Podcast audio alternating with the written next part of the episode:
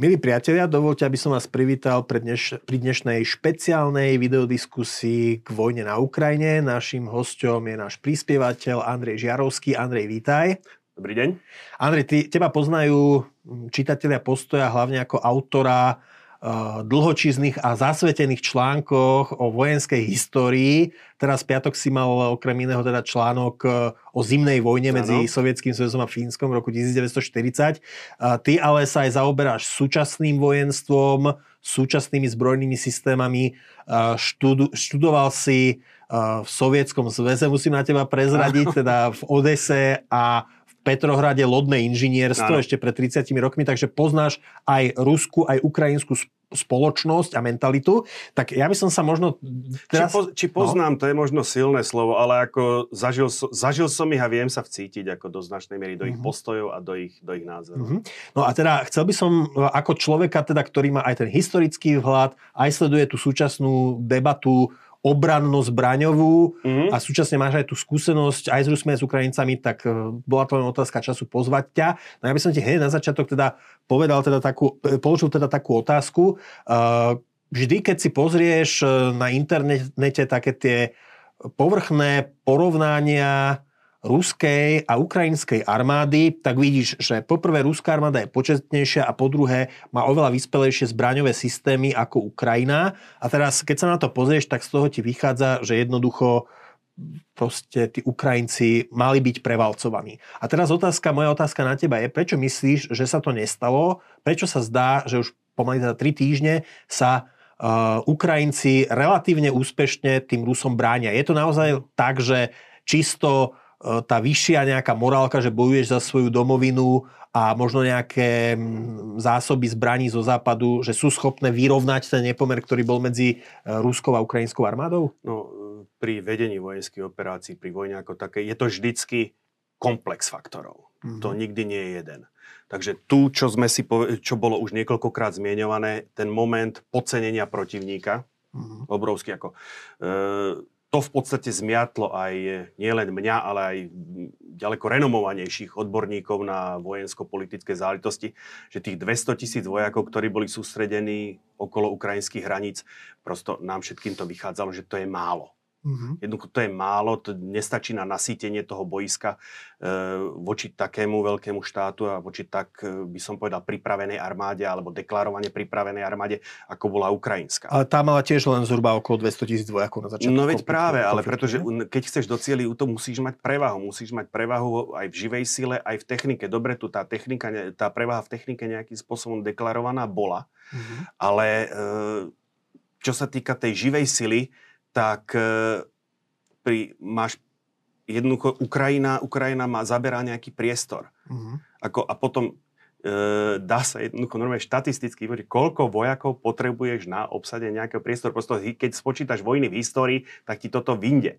Mhm. Ako, počíta sa mňa na dôstojnickej škole učili jednoducho, keď útočíš, prevaha minimálne je 3 ku 1. Mhm. Keď sa dá ešte viac. Mhm. Dobre, vieš to skompenzovať eh, nejakým spôsobom technickou prevahou. Mhm. Ďalšia vec je tá morálka. Tá ukrajinská morálka akože je skutočne vysoká a ukazuje sa to, sám si povedal, bojujú už načínajú tretí týždeň.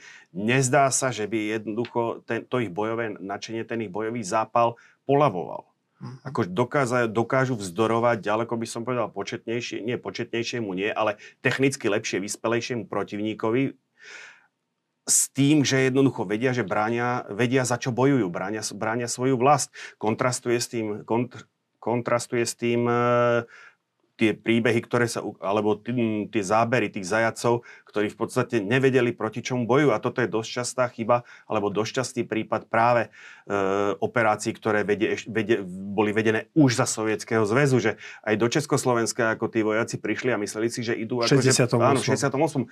Že idú proti Nemecku, ako oni boli prekapení. Takisto im povedali, že ich tu budú všetci vítať, lebo oni idú brániť, ako bojovať proti, proti fašizmu a oslobodzovať. Ako, a nikto ich tu nebránil, nikto ich, ni- nikto ich tu nevítal, ako všet naopak, akože narazili na odpor. A teraz na tej Ukrajine naražajú dokonca na ozbrojený odpor. A zrejme to je teda logistika, že kým Rusi bojujú v inej krajine a musia teda zásobovať svoje vojsko v no, zahraničí, tak Ukrajinci hrajú vlastne domáci zápas. Keď si vezmeš ten tvar Ukrajiny, ten, spoloč, ten spoločnú hranicu, akože to je v podstate oblúk. Uh-huh. Ukrajinci bojujú na vnútornej strane toho oblúku, kdežto Rusi bojujú na vonkajšej strane toho oblúku. A už sa to prejavilo povedzme pri tom Kieve, uh-huh. že na tej ruskej strane je tá logistická situácia ďaleko zložitejšia. No to nás e, privádza vlastne k tej otázke ano. toho konvoja, čo sa rúti, čo zostal zablokovaný pred Kievom. A teraz sú na to také dva názory. Jeden názor hovorí o tom, že vlastne Ukrajinci šikovne e, nejakým spôsobom zničili predné vozidlá, zablokovali celý ten konvoj. Ešte tam dokonca, že zastrojili toho generála, nejakí snajpery, ktorí chceli ano. robiť poriadok v predných líniách. A teda, že je to v princípe jedna veľká dopravná zápcha. Ale potom sú aj také názory, že len pokoj vážený, že to proste Rusi si dávajú do pozície celú tú logistickú líniu, aby dokončili obklúčenie Kieva a potom jednoducho bude nejaká záverečná ofenzíva, keď budú mať ako keby všetky, uh, všetky uh, figurky na mieste a Kiev dobijú. Hej, no Takže čo je pravda? Zámer, zámer vyslať tú kolónu bol zrejme taký, ako posilniť, posilniť a dozásobiť tie jednotky, ktoré v podstate uh, sa snažia obklúčiť Kiev, pretože uh, Rusi počítali s niekoľkodňovou policajnou operáciou, keď to takto mhm. vezmem. A Ukrajinci im z toho spravili vojnu, pretože začali klásť odpor.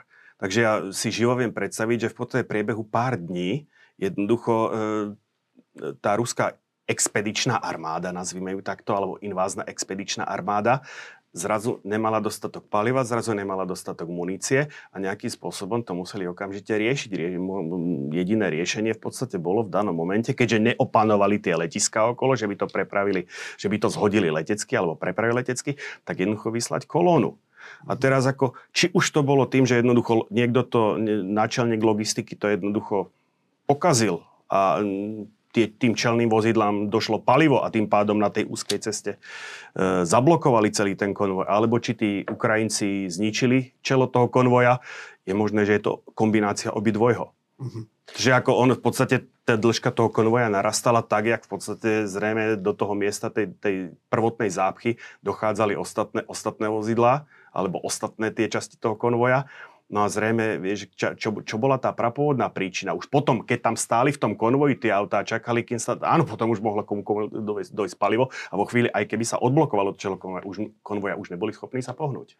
Od druhej svetovej vojny cez konflikty 20. storočia až po povedzme vojnu v Iraku a v Afganistane sme videli, že vo vojnách, v modernej vojne je veľmi dôležité získať vzdušnú prevahu. Lebo keď vyradíš letectvo protivníka, tak môžeš prakticky len metať blesky a útočiť na tie pozemné jednotky prečo sa Rusku nepodarilo dosiahnuť teda tú vzdušnú prevahu, napriek tomu, že má obrovskú prevahu, aspoň teda deklarovanú v, v počte lietadiel, ale má zároveň moderné lietadla, ktoré Ukrajinci Hej. nemajú. Prečo, prečo nedosiahli zatiaľ Rusi vzdušnú prevahu? No to je otázka za milión. Ako to, ako nad týmto si predpokladám, že láme, lámu hlavu viacerí momentálne.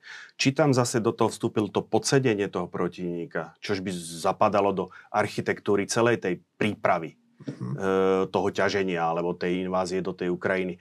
Alebo či jednoducho tí Rusi neboli schopní, akože jednoducho síce majú tabulkovo x tisíc lietadiel, ale jednoducho neboli schopné ako uviezť do stavu bojovej pohotovosti alebo do stavu bojovej pripravenosti viac než to, čo tam nasadili. Ja som čítal niekde na nejakom serveri, že nad Ukrajinou e, Rusi nenasadili viacej než nejakých 80 strojov. Počkaj, čiže môže to znamenať, že ruské letectvo má podobný problém, ako sme vždy hovorili teda o slovenskom letectve, že máme z toho počtu tabulkových stíhačiek možno jednu, dve nasaditeľné, ale... že aj u nich je veľa lietadiel, ktoré proste sú v hangáre. A nielen lietadiel, a nielen lietadiel lietadiel, to je v podstate, toto je chronický problém ako sovietskej armády už od čas ja neviem, e, tej mojej rusko-finskej vojny, o ktorej som písal momentálne, o ktorej píšem akurát teraz.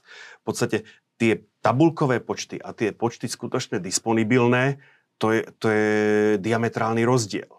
Ukázalo sa to aj pár zase, a teraz to je, pre, to, je, to je tá výhoda dnešných čias, ako ten internet, ako toto vie odhaliť nemilosrdne. Ehm, dostanú sa, dostanú sa do obehu fotografie, ktoré ako by človek predtým z boiska, v podstate máte fotky z prvej línie, kde mhm. jednoducho boli... Aj videá často. Áno, aj videá. Boli nasadené, boli nasadené autá, alebo mm, aj protilietadlové prostriedky vyslovene, ktoré boli vyťahnuté z tzv. NZ-ových skladov, skladov nedotknutelných zásob alebo mobilizačných skladov.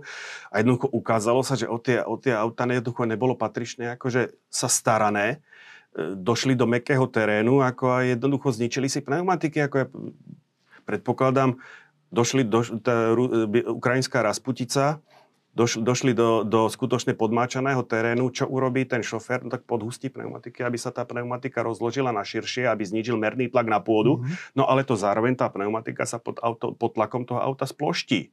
Urobil pár otáčok a zrejme tá spuchrená pneumatika strelila a tak to ostala stá celá kolóna.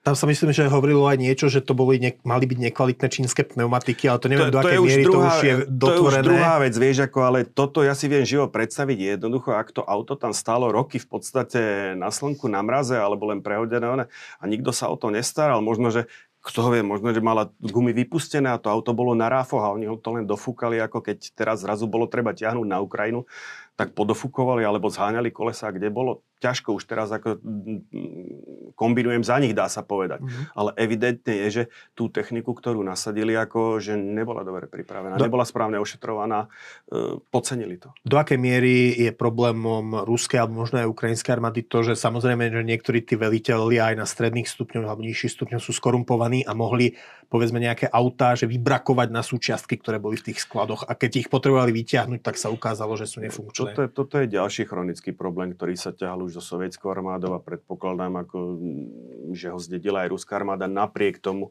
že evidentne posledné roky, ja neviem, za ministra Serďukova bola veľká snaha s tým bojovať. Ako, mm, čítal som takisto zase jednu analýzu, kde ako práve nástupom generála Šojgu ako tieto snahy ako keby prestali. Oni sa vrhli zase na tie, na tie kvantitatívne ukazovatele. E, chceli ukazovať nové typy zbraní, chceli ukazovať ako modernosť E, moderné poňatie tej armády, ale jednoducho nejakým spôsobom zase zanedbali nechcem povedať, že vnútornú očistu, to je moc, pompezne povedané, ale jednoducho skutočne e, zanedbali by som povedal ten e, obstarávacie procesy, ako kde mm-hmm. jednoducho zase tí dôstojníci ako mali možnosť nejakým spôsobom si na tých bežných vojakov e, pri, privyrobiť tak, ako to, e, čož bol chronický problém skutočne už sovietskej armády a to, do, dokonca on to bol problém už cárskej armády. Mm-hmm. Takže toto je skutočne problém, ktorý sa ťahá cez generácie. Či je, vieš, ako či tá korupcia a podobne e, vplýva nejakým spôsobom na výkony tých e, ruských dôstojníkov. No určite, ako možno to je typický ten príklad toho generál majora, ktorý bol ako zastrelený ostrelovačom. Ja si ako vzhľadom k tomu, že mm, som teda v Rusku žil, tak ako viem, ako sa títo potentáti niekedy tam majú tendenciu správať, takže ja si to živo viem predstaviť, ako sa to stalo. Ako?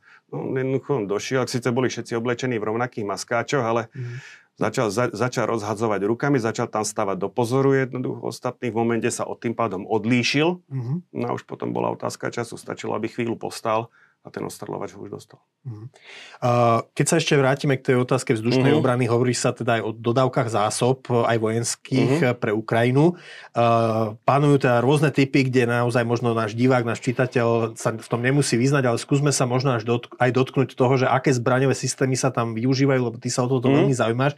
Tak chcem sa ťa najskôr spýtať na rakety Stinger, čo už v afgánskej vojne to bola proste zázračná zbraň. Američania to dodali um, Mujahidínom a tí ano. potom zostrelovali tie ruské vrtulníky, vrtulníky, ktoré tam akože ostre, ktoré sa ukázali najskôr veľmi och- efektívne proti tým uh, povstalcom, ale práve toto bola zbraň mm. proti, proti tým ruským vrtulníkom. Ale to bolo v 80 rokoch. Treba povedať. Je Stinger stále ako keby revolučná zbraň? Dnešný Stinger e, nechcem povedať, že má s tým Stingerom spred 30 e, rokov spoločný len názov ale to je zbraň inej generácie. Tie zbranie sa samozrejme priebežne vyvíjajú, modernizujú a teraz nechceme len tie, ktoré boli vyrobené, ale úplne akože od novoti. Ono aj 30 mm-hmm. rokov v skladeček, jak sme sa pred, e, teraz pred týmto rozhovorom bavili, že východní, východní Nemci ako povedali, že dodajú ako Ukrajincom igly, ktoré zdedili po armáde NDR.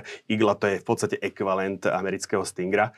No a zistili jednoducho, že oni to mali nahádzané v sklade a jednoducho tie zbranie sú nepoužiteľné. No, Áno, takže v podstate to, čo v podstate v tejto chvíli dodávajú, dodávajú e, západné štáty alebo štáty na to Ukrajine, to už je iná, iná, iný iný, model Stingeru, než to, čo bolo jednoducho v a, Afganistane. A Stinger, teda to, si, aby si, to je vlastne taká tá rúra, ktorá vystreluje nejakú raketu.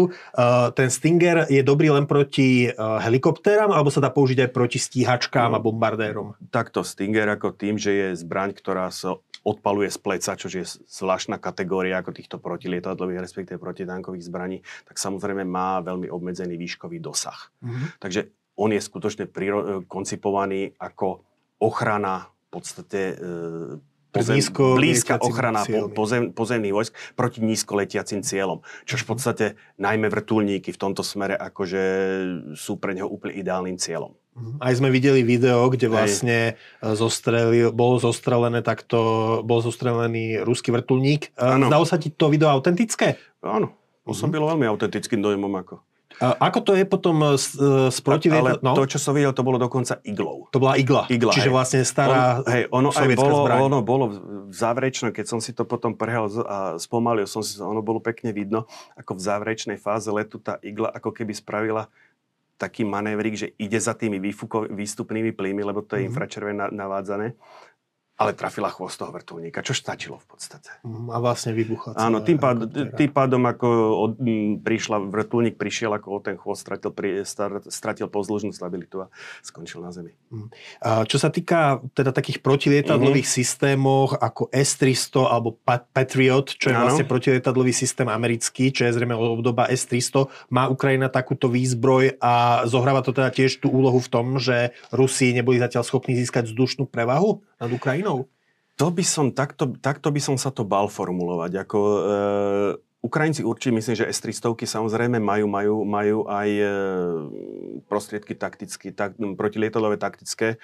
E, myslím, že Grom? mali aj Buky, a Kub, teda Kuby staršie. E, pokiaľ viem, hovorilo sa, že majú aj systémy Buk, čo sú modernejšie. Akurát boli pochybnosti o tom e, v roku 2014-2015, či ich vedia akože uviezť do stavu e, bojovej pripravenosti. To sú vlastne rakety e, Áno. zem-vzduch. Pre, áno, zem, vzduch e, pre taktickú ochranu e, jednotiek už e, pokiaľ tie na pleci, tak chránia e, družstvo, prípadne čatu rotu, tak v podstate tieto jednotky už potom chránia, chránia uskupenia od praporu vyššie. Alebo môžu chrániť aj mesto?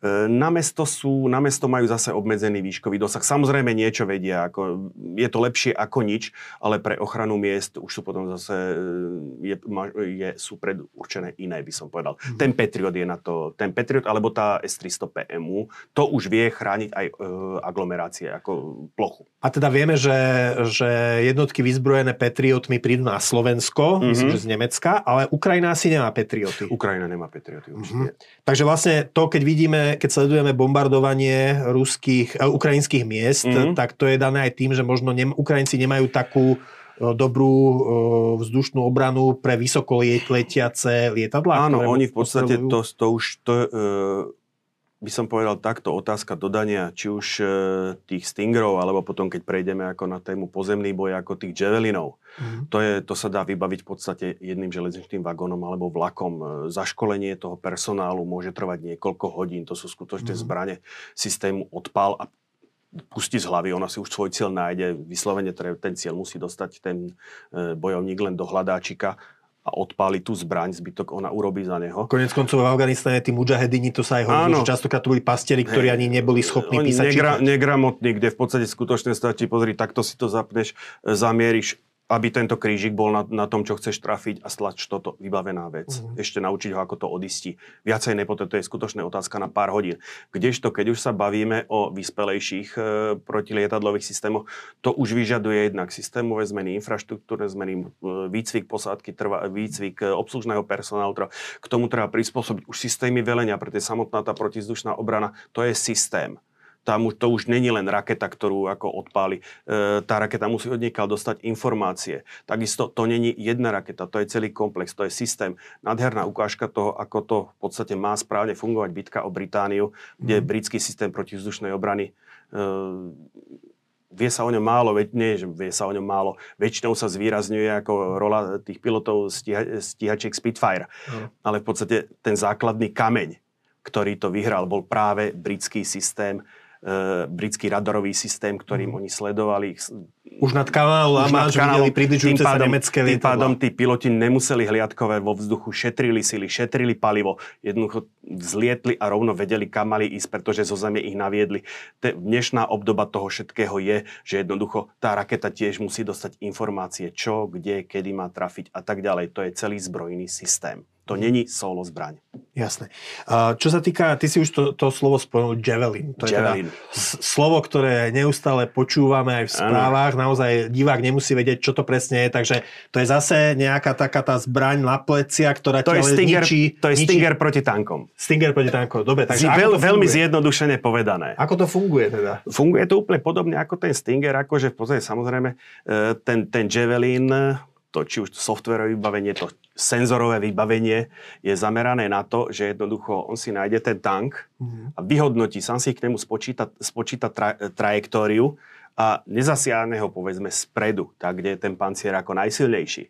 Si nadletí a zautočí na neho z hora, tam, kde je na motorový kryt, pod, kde je ten tank najzraniteľnejší. Mhm. Preto objavili sa takisto na internete, kto hľadá, nájde fotky, kde ako tie ruské tanky majú také všelijaké konštrukcie a Drevené, podobne no.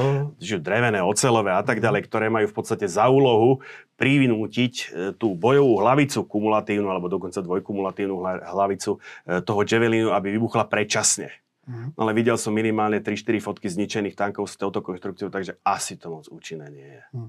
Možno áno, možno e, ak dokážu Ukrajinci v podstate, ak ich majú dosť, ak dokážu, ja používam takéto obľúbené slovo, že za, zasíti to boisko živou silou, tak e, nezničia ho jeden, zničia ho dvomi stingrami, kde ten prvý, e, Javeliny. kde ten prvý javelin privedie v podstate e, svojim výbuchom zničí tú, tú konštrukciu, síce tank to prežije, ale tá druhá raketa už potom dokoná dielo skazy. A čo sa týka ruských Hej. zbraní, tak ako... Ano, Mo, možno ešte, a to je to, že e, pár záberov, ktoré takisto, ako som mohol vidieť, že to, tie družstva Ukrajincov, nikdy som nevidel, že by mali jeden javelin, oni vždycky mali dva až tri. Mhm.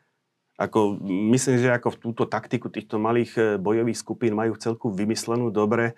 Sú dvaja, traja ľuďmi z Javelinu, z Javeliny okolo nich e, sú, je skupina so samopalmi, jeden, dvaja s gulometmi, ako majú to, jednoducho, majú to vymyslené. Čiže tak, ako si napísal vo svojom článku Áno. o zimnej vojne, že teda tí Fíni sa dokázali, dokázali to takticky vymyslieť, ako vlastne toho mamuta uloviť Áno, presne tak, hej, to no. tak povedať. Takže že Áno. zrejme aj tí Ukrajinci si našli cestu, ako s dostupnými zbraniami tým Rusom To je tá taktika moty, ktorú uplatnili ako tí Fíni v tej e, v, v zimnej vojne. Mhm. A v podstate, keď si vezmeš zase obdobou tej, tej moty je tá ukrajinská rasputica, to blato, v ktorých v podstate majú problémy sa pohybovať tie ťažké, e, tie, tá ťažká bojová technika a tí Ukrajinci sa to zase naučili využívať. Mhm.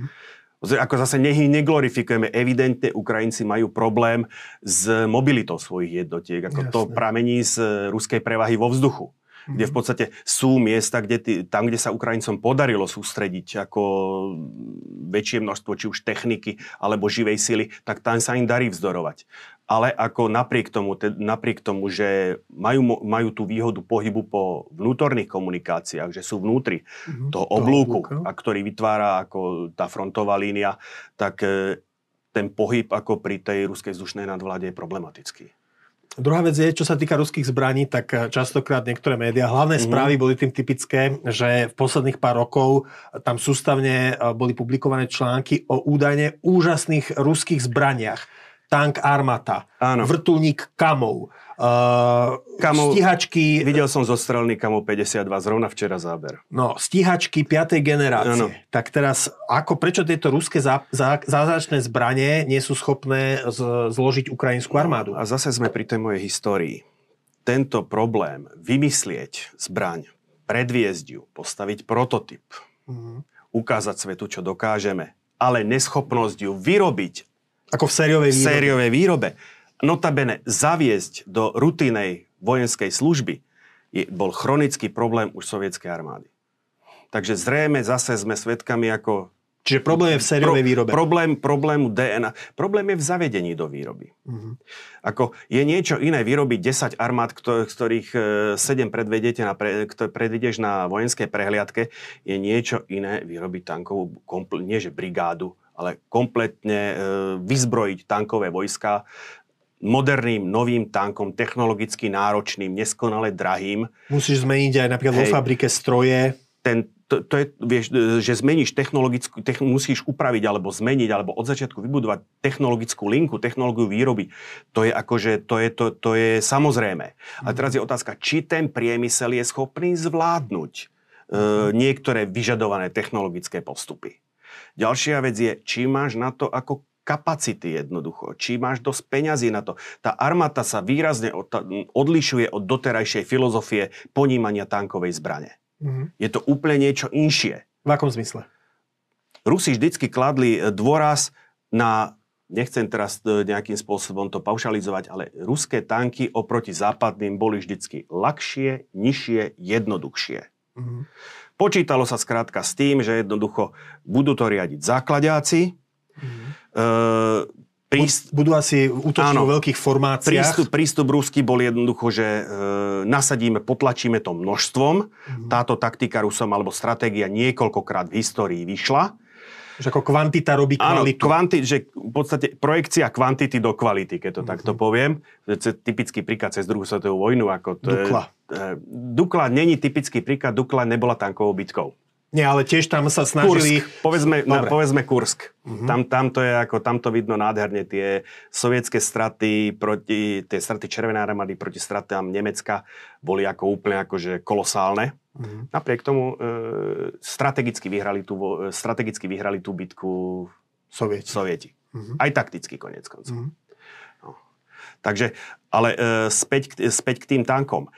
E, ono sa to prejavilo v podstate tie silné a slabé stránky tej sovietskej tankovej školy sa prejavili počas arabsko-izraelských vojen. Mm-hmm. Kde v podstate e, tí, Ara- e, tí Izraelci boli schopní ničiť sovietské moderné tanky, rady T-62 a podobne, boli scho- e, derivátmi Shermanov z druhej svetovej vojny. Mm-hmm. Len tankov Sherman. Tankov Sherman, áno, starý, tankov Sherman, samozrejme vybavených novou zbraňou, novou, no, novým motorom, modernizovaným, ale furt to, bol, furt to bol starý Sherman, ktorý pamätal ešte ako boj proti Wehrmachtu. Mm. Napriek to, ako jednoducho vedeli využiť maximálne technický potenciál tej zbrane. Mm-hmm. Kým v podstate Egyptiania uplatnili šablónovite to, čo ich naučili ako ruskí, sovietskí inštruktori, neuvedomujúci, že Sinajský polostrov nie je stredná Európa. Mm-hmm. A výsledok bol taký, aký bol. Mm-hmm. Rozumiem, ale teda to, to, je, Hej, to je tank. No? To je tank, ešte k tomu tanku možno e, ďal, ďalší taký prístup je, že skutočne e, tým, že sú tie ruské, tank, e, ruské tanky alebo sovietské tanky, keď ich postaví vedľa seba západný, západný tank a ruský, vidíš, on je menší, je subtilnejší. Uh, Asi chce ponúkať menšiu Chce ponúkať menší plochu na, na, na druhej strane tým pádom z hľadiska senzorového vybavenia jednoducho nie je ho tam, kde dať. A potom je jeden ďalší zásadný a to je ako úplne kruciálny problém. V tom sovietskom tanku je tá posádka doslova do písmena obložená muníciou. Mm-hmm. Kdežto v západnom tanku, čo ťa zaujíma, prvý rozdiel je, na západnom tanku je obrovská väža. Uh-huh. Velik, e, ako nepomerne e, voči, voči tomu ruskému tanku a vidíš, ako taká vzadu je taká velikánska krabicová štruktúra. Tam je, prosím pekne, muničný depot. Tá munícia je od posádky úplne oddelená. Uh-huh. Dokonca je tam e, zosilnená balistická prepážka, e, hasiace zariadenie a tak ďalej. Zoslabený strop, to znamená vo chvíli, ako nám dojde k výbuchu munície, e, kinetická energia výbuchu smeruje mimo bojový priestor vozidla, kde je posádka. V Čiže ide o to chrániť tú áno, posádku tanku. v ruskom tanku vo chvíli, keď dojde k, vý, k znieteniu, k výbuchu munície, posádka to má za sebou, posádka je po smrti. Mm. Uh, to sú tanky, mm-hmm. ale mhm. teda uh, oprav má tá najmodernejšia ruská stíhačka, to je Suchoj 57? Mm, áno. A teda prečo, to je myslím, že stíhačka 5. generácie, teda to najmodernejšie, Ale to je, je zase ten problém, že jednoducho sú schopní vyvinúť, dokonca ešte táto stíhačka ani neprekročila štádium, pokiaľ viem, e, vojenských skúšok, ona ešte nie je ani sériou zavedená do výzbroje. Mm-hmm. Ako, možno len nejakým spôsobom na ukážku, ako demonstračne, ale jednoducho neviem o tom, že by nejaká jednotka SU-57 dosiahla operačnú spôsobilosť. Napriek tomu, že zrovna pred pár hodinami som zase zachytil na internete záber lietadla, ktorého silueta by mohla zodpovedať SU-57. Ako letiace či zostrelné? Ako letiace, letiace, mm-hmm. letiace, vo veľkej výške. A teda e, bola, je tu taká tá debata, teda mm-hmm. najmodernejšie stroje, ktoré Ukrajina má k dispozícii sú MiG-29, ak sa nemýlim, čo sú také isté, ako má slovenská, slovenské letectvo. Áno. Bola tu tá politická... Myslím, že ešte aj SU-27 majú, ako neviem, či mm-hmm. majú vo výzbroji. A uh, bola tu teda tá debata ohľadne toho, že Polsko by, či by svojich 28 MIGov presunulo teda na Ukrajinu, vznikol tam spolu mm-hmm. s Američanmi. Ten spor nebudeme rozoberať, ale ideme o to, že keby teda dostali, keby ukrajinské letectvo nejakým spôsobom dostalo 28 ďalších MIGov 29 z Polska, možno 14 zo Slovenska, možno nejaké stroje z Bulharska. Uh, zmenilo by to situáciu v tej vzdušnej vojne, alebo je, by to bola len kvapka, mm, kvapka teda Úprimne povedané, nie som si istý. Uh, veľkú otázku zbudzuje, uh, alebo vyvoláva, či by to Ukrajinci boli vôbec schopní použiť, pretože prvý cieľ, ktorý, ako, na ktorý sa Rusi zamerali, boli práve letiská. Uh-huh. Dnešné lietadlá nie sú schopné operovať e, strávnatých pluh alebo z neopravených, lebo potrebuje jednoducho buď betónovú alebo asfaltovú zletovú pristávaciu dráhu, ktorú ako, ktorá sa dá pomerne jednoducho znefunkčniť, zničiť. Skutočne mhm. stačí jeden, jeden, jeden dva, tri presné výbuchy, mm-hmm. vytvorí sa kráter. Zaceliť takisto to nie je také jednoduché, ako to bolo počas bitky o Britániu, kde v podstate zasypali, položili, položili tam akože plechovú rohož, Uh-huh. Ako, a bolo to jazdy, a bolo, bolo tá runway, alebo teda tá plocha, z ktorej mohli tie lietadla štartovať, pristávať, bola prevádzky schopná. Uh-huh. Dneska to tak jednoduché nie je. Samozrejme, po sovietskej armáde, ukrajinská armáda e, predpokladám, že zdedila uh, veľké množstvo alebo do, určité množstvo zodolnených vojenských letíc, to znamená, ktoré sú vybavené rozptýlovými priestormi, zodolnenými bunkrami. Otázka je, čo z tohoto je dneska ešte prevádzky schopné, to neviem ja zodpovedať. Mm. Takže uh, ďalšia vec je, či v podstate tá prevaha toho, toho ruského letectva dneska nie je taká, že jednoducho ten pilot by vzlietol a to je bolo jediné, čo by dokázal spraviť. Že, lebo mm, oni síce majú lietadla, ale v tejto chvíli nemajú systém včasného varovania. To by im doslova do písmena musel urobiť niekto iný. Niekto, kto je mimo územia Ukrajinu. Povedzme, Američania by im boli schopní robiť ten, e, nahradiť ten systém včasného varovania, keby e, nasadením lietadiel AVEX, e, povedzme aj pozdĺž e, ich pri, hraníc, aby neprekročili tam, ale to už bolo priame zapojenie do vojny zase. Mm-hmm. Čo, čo potom eh, tie termobarické zbranie? To, to je ďalší pojem, ktorý sme počuli. Teda počuli, že to rozpráši nad cieľom nejaký aerosol, ktorý sa zapáli a potom vlastne tí ľudia zhoria. No nie celkom. Áno, aj, ale e, je to v podstate zbraň, ktorá je určená na ničenie živej sily alebo mm, mierne alebo ľahšie opevnených zodolnených objektov a jej účelom je v podstate dostať sa aj tam, kde sa bežný granát, bežná munícia nedostane. Uh, už z prvej svetovej vojny sa vie, že ten zákop poskytuje pomerne bezpečnú ochranu tomu pešiakovi. Mhm. Pokiaľ nepadne ten granát delostrelecký alebo iný priamo na neho, tak tým, že v podstate ten granát je, ten e, zákop je zalomený, áno, sa ťahne. aj môže padnúť v podstate relatívne blízko neho, ale v podstate tá, tá tlaková vlna už po neho nedojde, síce bude otrasený, bude zasypaný, ale ako bude stále bojaschopný, minimálne po určitej chvíli. Mm-hmm. Toto práve termobarická zbraň rieši. Nemusí zasiahnuť cieľ priamo, jednoducho nadletí na ten zákop, tam dojde k, roz, k výbuchu, ktorý, e, ktorý rozpráši ten aerosol, ktorý vytvorí obrovský mrak. V zápätí sa ten aerosol zapáli. Čas samozrejme, ktorí sú v priamom kontakte s tou aerosolou, e, tí, uhor, tí uhoria, to bude tí ako, alebo ich roztrhá ten výbuch, lebo to je v podstate to je, to je detonácia. Mm. No a problém, alebo teda práve to je účel tejto zbrane, že on pozabíja aj tých, ktorí nie sú priamo zasiahnutí, lebo vyťahá z celého toho priestoru kyslík. Mm-hmm. Takže on v podstate ako spáli všetok ten kyslík a uh, ne, oni sa ani nestihnú udusiť, pretože tým, že dojde k potlaku a tak ďalej, tak im, mm, zle sa o tom hovorí, tam dojde možno k zvareniu sa telesných e, tekutí, plynov, ktoré sú obsiahnuté v krvi a tak ďalej, dojde k, k deštrukcii vnútornosti. To je dosť hnusná mm-hmm. smrť. A teda Rusi túto zbraň používajú už na Ukrajine? Ale že vraj, bože, Ukrajinci hovorili, že ju použili. Mm-hmm. A používajú ju proti civilistom alebo proti vojakom? On, neviem. Mm-hmm. Doslova dopisov neviem. No, potom sú tu... Uh, potom, je to inak ideálna zbraň k teroru ako na civilistov. Ako, ako keby mm-hmm. došlo k tomuto, ako, lebo tým v pod... a to by potom neboli... Na zlomenie morálky na zlomenie morálky, áno. Jak teraz je svet rozhorčený útokom na, na tú pôrodnicu, keby niečo takéto urobila termobarická zbraň, tak tú pôrodnicu vymaže z povrchu aj s tými ľuďmi. Ako. Mm-hmm.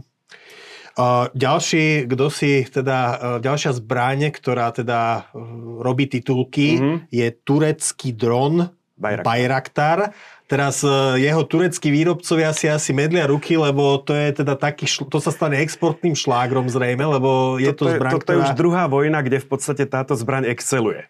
No. Ako, a po tej arménsko-azerbajdžanskej vojne o Náhorný Karabach, kde tieto zbrane zahviezdili prvýkrát, tak vojenskí analytici, analytici písali, no počkajte, ako to síce ako je pekné, ale bavíme sa momentálne o konflikte tzv. tej nižšej intenzity, kde, zas, kde tá protizdušná obrana ako mala svoje limity. Mm-hmm. Predsa len ten Bayraktar je relatívne pomalý. E, je to také prerastené modelárske lietadlo, mm. tie obrázky ako obleteli svet. No ale ukazuje sa, že v podstate aj na takom bojsku, ako je Ukrajina, ako ten Bayraktar, e, vie byť účinnou zbraňou. Ale teraz má oprav, prosím ťa, že nie je to, nie je to náhodou, že prieskumný dron? No on je, to, on je to pôvodne prieskumný dron, ale je vybaviteľný, je, dá, sa, dá sa vybaviť e, protitankovými raketami. Takže môžeš zase ničiť teda Áno, takže v podstate áno, môžeš ničiť. On si ho sám nájde a sám si ho zničí. Potom veľa sa hovorí o raketoch, e, teraz raketových systémoch, e, zrejme Hej. Zem, Zem, uh, točka, Iskander, Kaliber. Hej.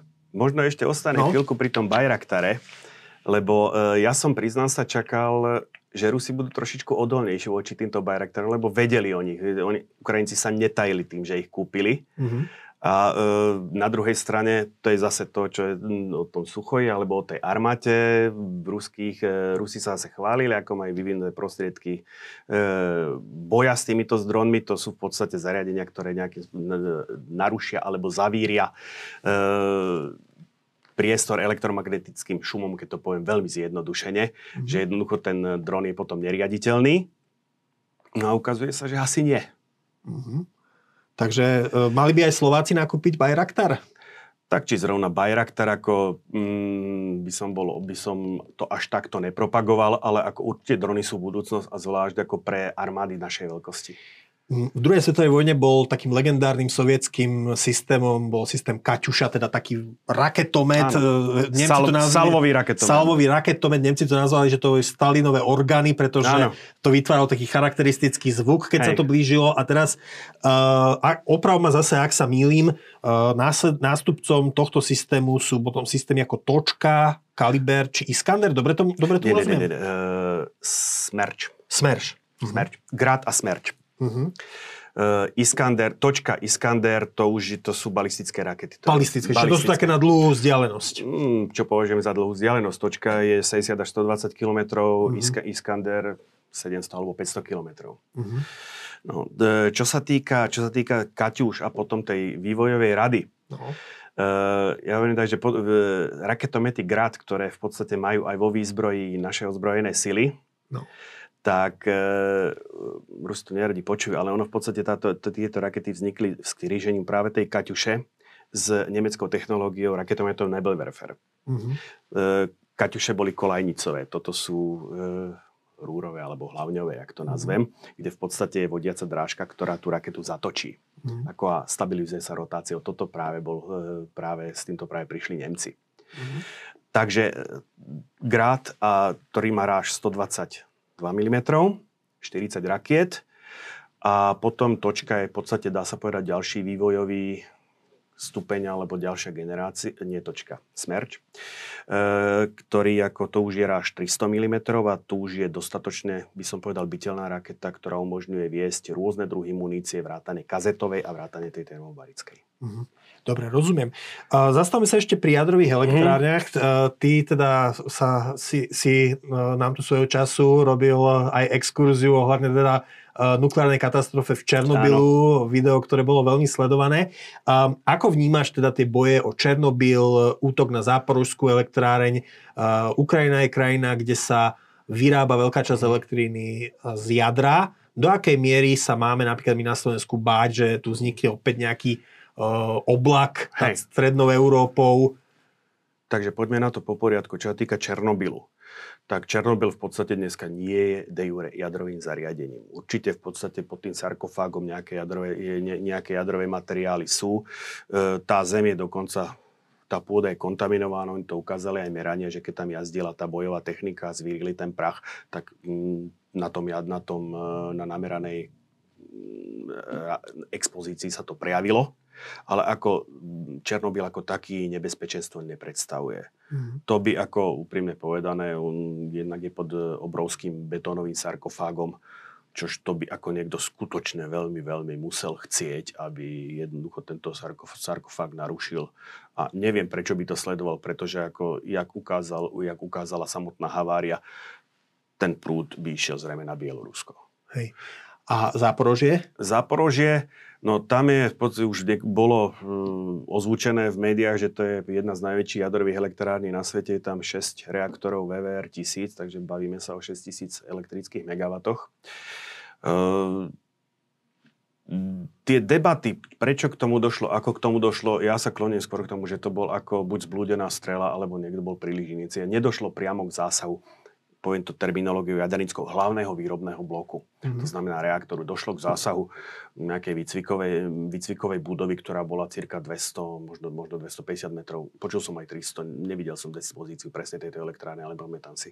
Uh, a tam vznikol ten požiar, ale na e, ukrajinských internetových stránkach, myslím, že aj Unian to napísal, e, písali, že došlo k zásahu obostavby, to je zase terminus technicus, eh, jedného z prvého výrobného bloku.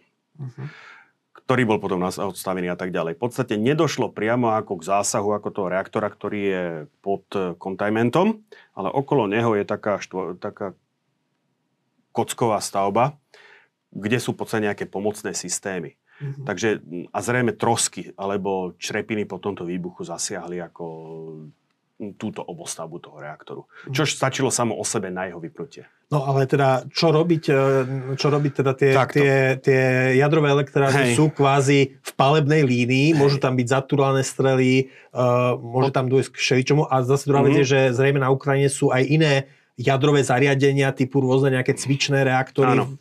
vo výskumných ústavoch a podobne, no. čiže čo sa týka v podstate ako potom toho ďalšieho vývoja v tej záporožskej, tak samozrejme e, ruské vojska to obsadili, e, čo došli nejako takouto tichou poštou v tej jaderníckej komunite, ako presekujem, áno, v podstate personál pracuje, na reaktorovom sále je chlap so samopolom a zatiaľ ako im do toho nejakým spôsobom nezasahujú. Mm. Dokonca, a priznám, myslím, že zase som to čítal na ukrajinskej stránke, že e, Rusi stiahli ťažkú techniku z toho energodaru mm. pre, pre istotu. Ako, aby zrejme aby nejakou náhodou alebo niekto príliš snažil, aby jednoducho nedošlo k zopakovaniu e, tohoto incidentu. Pretože ako to by nepomohlo ani im, podstate kontamino, exponovali by vlastné jednotky, vlast, vlastných. Mm-hmm. Aj keď ako zase na druhej strane e, môže sa, ako čítal som aj také, že vyvolajú e, radiačnú katastrofu s tým, že zvalia to na Ukrajincov a tak ďalej. Ako tá, som čítal aj v súvislosti s hypotetickým použitím biologických zbraní, chemických zbraní a neviem. To už sú akože dosť ťažké konštrukcie.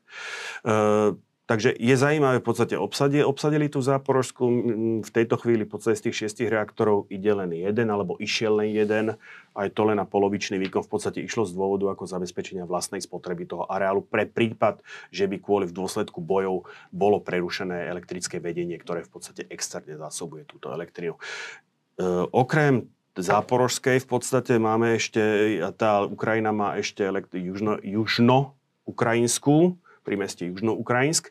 Je to v Nikolajevskej oblasti. Tie boje sa približujú k tejto elektrárnej v súčasnosti. Mm. Tá je polovičnej veľkosti, myslím, sú tam 3 bloky 1000 MW. E, a potom na severe e, Ukrajiny je Rovenská elektráreň, tam sú 2 bloky 440 a 2 bloky 1000. A Chmelnický, tam sú myslím, že 2000 bloky.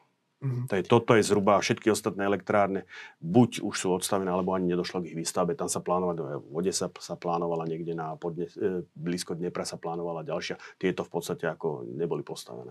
Posledná otázka, teda spýtam mm-hmm. sa mhm. ťa ako na človeka, ktorý do určitej miery pozná aj ukrajinský, aj mm-hmm. ruský národ. Keď sa keď e, teda sa prijali tie sankcie voči Rusku, tak zazneli proste také, také reakcie alebo ohlasy, že Rusi sa v podstate len prehodia výhybku, vrátia mm. sa do 80 rokov a jednoducho ako národ, ktorý je zvyknutý strádať, tak jednoducho unesú tie sankcie. Ukrajinci zase strádali aj posledných 30 rokov. Uh, ako by si hodnotil možno morálku Rusov, uh, ochot, ich ochotu niesť tento vojnový konflikt na svojich pleciach, veriť propagande a samozrejme aj morálku Ukrajincov, ktorá bude teda vystavená nielen stratám e, otcov, bratov, synov na boisku, ale aj povedzme útokom na civilné obyvateľstvo. Ako hodnotíš obidva tieto národy po tejto stránke? Už Rusi ako im je vlastná, by som povedal, len to aj niektorí historici to ako definujú ako mentalitu asažďonej kreposti, oblahnutej pevnosti, takže Rusi sú na toto svojím spôsobom zo svojej histórie zvyknutí. Ako jednak to už za cárskeho režimu to bolo u nich, by som povedal, tak pestované tá výlučnosť e, tej matičky Rusy, toho, toho pravoslávia e, vo vzťahu práve k dekadentnému, skazenému, nepriateľskému západu. Plynulo to, preš, plynulo toho, to sa zhostil e, bolševický režim, komunistický režim. No a v podstate momentálne akože je to zase reinkarnované, by som povedal, v takej tej najbrutálnejšej podobe, ako, ako sme ani my, čo pamätáme ešte ten brežnevský režim, ako je to, je to skrátka silnejšie než to, čo bolo ako v tom záverečnom, by som povedal, období tej sovietskej vlády alebo sovietskej moci. Takže oni, v pod, sankcie im znepríjemnia život, ale ako nejakým spôsobom e, nerobme si ilúzie, toto ich nezlomí. Čiže to najoptimistickejšie, s čím by sme mohli Hej. rátať, je, že by niekto v Putinovom okolí odstavil Putina, ale režim by zostal zachovaný? Ešte, tuto, by som, tuto by som fakt nechcel špekulovať, ako to už... Mm, ten Kremel, alebo dneska tá vládnúca, tá vládnúca špička v tom Rusku, to je tak uzavretý svet, že na toto už e, bolo popísaných veľa článkov, veľa, to sú, špeku, to sú čisté špekulácie. A ukrajinská morálka, ukrajinská ochota vzdorovať? Tak zatiaľ ako preukázali obrovskú, obrovskú chuť brániť svoju vlast.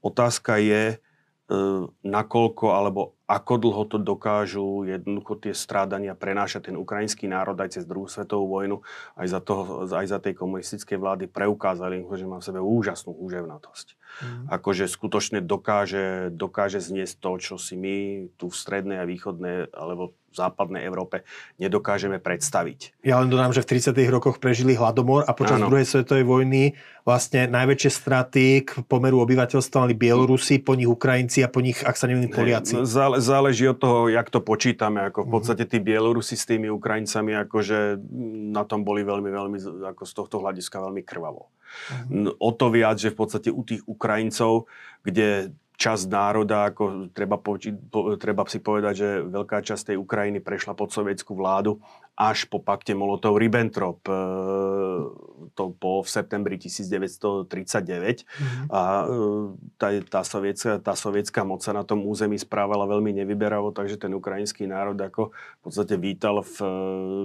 tých nemeckých vojakov mnohokrát, najmä na tej západnej Ukrajine ako osloboditeľov. Mm. No, že teda ako Nemci v zajati svojich rasistických fantasmagórií, akože touto by som povedal pomocou pohrdli, to už je prípad zase pre historikov, to je o niečom mm-hmm. inšom, ale ale keď sa o e, 3 roky o, e, karta už definitívne obrátila a v 43. 44. E, Červená armáda zase, zase obsadzo, začala, začala oslobodzovať alebo obsadzovať už z čoho pohľadu to je, e, toto územie, tak Ukrajinci zase kládli odpor. Uh-huh. Uh, nie každý vie, že ukrajinskej povstaleckej armáde sa podarilo zabiť veliteľa prvého ukrajinského frontu generála Vatutina. Uh-huh. Takže ako oni skutočne vedeli, akože m, tam sa odhadovalo, že e, početný stav tej ukrajinskej povstaleckej armády, toho Stepana Banderu, že to je skutočne, že to je šestciferné číslo. Mm. Ako samozrejme nikdy, nikdy nikto to presne nespočítal. Faktom je, že v podstate dokázali klásť odpor fakticky až do začiatku tých 50. rokov. Ako Takže Viem, že podobné ten... povstania boli aj v pobaltských krajinách ešte vie, Áno, niekoľko rokov to po sú vojne. Tí, to, sú tí lesní, to je to hnutie lesných bratov, ale ako tuto na Ukrajine to skutočne v tej oblasti Haliči, ako nevravím, že malo zrovna masový charakter, ale ako tam to bolo, ako to skutočne robilo vážne problémy e, tej sovietskej moci. Však Banderovci potom, teda Banderovci potom utekali aj cez naše územie. Možno námed na nejaký ďalší historický článok z tvojho pera. Andrej Jarovský, ďakujem teda, že si dnes prišiel, že si sa podelil s nami o tvoje, tvoju teda expertízu, o tvoj pohľad. Mm-hmm. Milí diváci, ďakujem, že ste si nás dnes zapli. Ak sa vám toto video páčilo, dajte nám like na YouTube, staňte sa odberateľmi kanála Postoj TV a žiadne podobné video vám ani v budúcnosti neunikne.